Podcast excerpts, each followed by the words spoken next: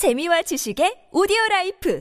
팟빵 안녕하세요. 군사돋보기입니다. 최근 우크라이나 전장에서 러시아군의 BTR-80 계열 장갑차들이 매우 이상한 개조를 가한 채 이동 중인 것이 식별되고 있어 그 이유가 무엇인지 궁금하게 합니다. 우크라이나 전장에서 나타난 이 러시아군의 BTR-80 계열 장갑차들은 최근 전면 장갑에 사각형의 쇠파이프를 마치 반응 장갑처럼 용접한 채 모습을 드러냈는데요. 그리고 또 한 가지 이상한 점이 있는데 개전 이후 우크라이나군이 러시아군의 수많은 BTR-80 계열 장갑차들을 노획해 왔는데도 불구하고 전선에서 이를 운용하는 모습이 거의 드러나지 않고 있다는 것입니다. 이외에도 이상 이상한 점이 있죠. 최근 동부 전선에서 활동 중인 소세 러시아 최신의 T-90 계열 전차들은 서방제 120mm 전차포탄보다 단순 규격 면에서는 더 큰 125mm 망고탄조차 튕겨내고 T-64BV 전차가 3대는 있어야 T-90M 전차 한 대를 상대할 수 있다고 하는데요. 그런데 얼마 전 발견된 한 러시아군의 T-90M 최신형 전차는 다른 것도 아니고 전차 장갑에서 가장 강하고 튼튼해야 할 전면 장갑이 고작 AT-4 대전차 무기 한 방에 뚫려버린 채 발견되어 전장에서 보고되는 우크라이나군 병사들의 말들이 진짜인지 거짓인지 헷갈리게 했습니다.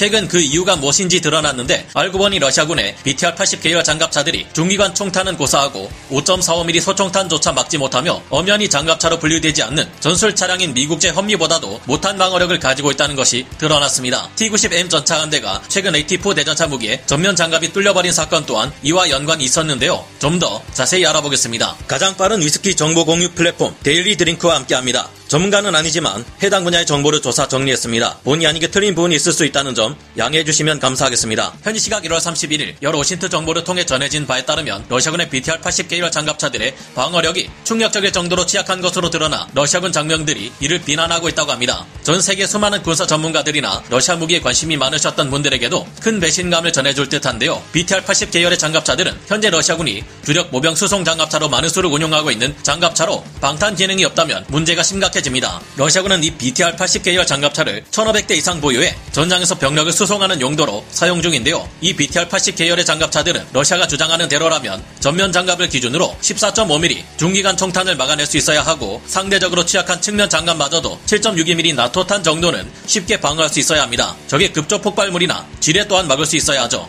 그런데 최근 이 BTR-80 계열 장갑차들이 실전에서는 우크라이나군 AK-74 소총에서 사용되는 5.45mm 소총탄에도 측면 장갑이 관통 사용된다는 것이 밝혀졌습니다. 가장 튼튼해야 할 전면 장갑마저 러시아군이나 우크라이나군이 사용하는 칼라시니코프 PKM 경기관총의 7.62mm 54 알탄이나 7.62mm 51 나토탄에도 관통당한다는 것이 드러났는데요. 최근 이 같은 문제가 불거진 러시아 장갑차는 기존의 BTR-80 계열 초기형 장갑차도 아니고 최신 개량을 거친 BTR-82 장갑차였기에 더욱 충격을 주고 있습니다. BTR-82A 장갑차는 기존의 BTR-80 장갑차 포탑 대신 무인 포탑을 탑재하고 장갑을 더욱 튼튼하게 강화해 2013년 실전 배치한 비교적 신형 장갑차인데도 이런 형편없는 방어력을 보인 것인데요. 최근 전장에서 보이는 러시아군의 BTR-82A 장갑차들이 이처럼 사각형 쇠파이프나 철제 구조물들을 덕지덕지 붙이고 다니는 이유도 우크라이나군이 노획한 BTR-80 계열 장갑차들을 사용하지 않는 이유도 이것 때문이었습니다. 현지에서는 BTR-80 계열 장갑차는 명색이 장갑차인데도 일반 전술 차량인 미군의 험미나 M113 보다도 더 방어력이 떨어진다고 혹평하고 있는데요. 적어도 미군의 M113이나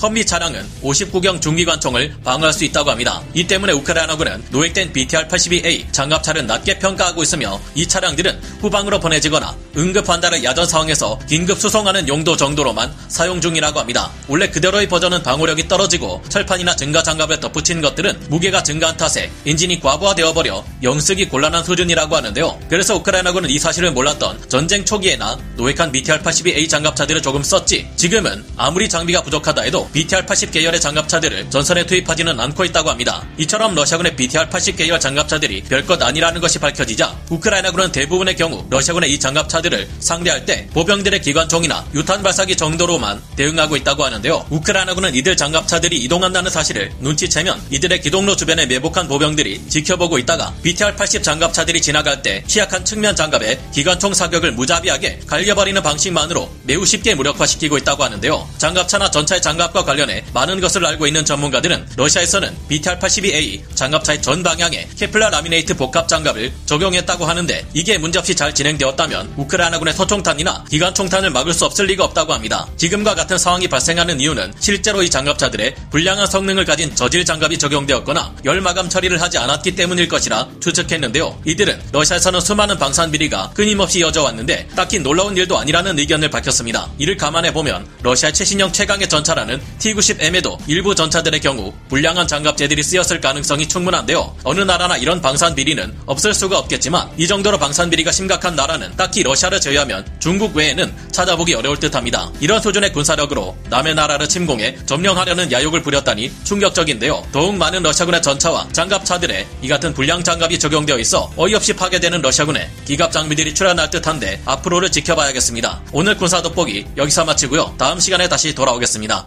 감사합니다. 영상을 재밌게 보셨다면 구독, 좋아요, 알림 설정 부탁드리겠습니다.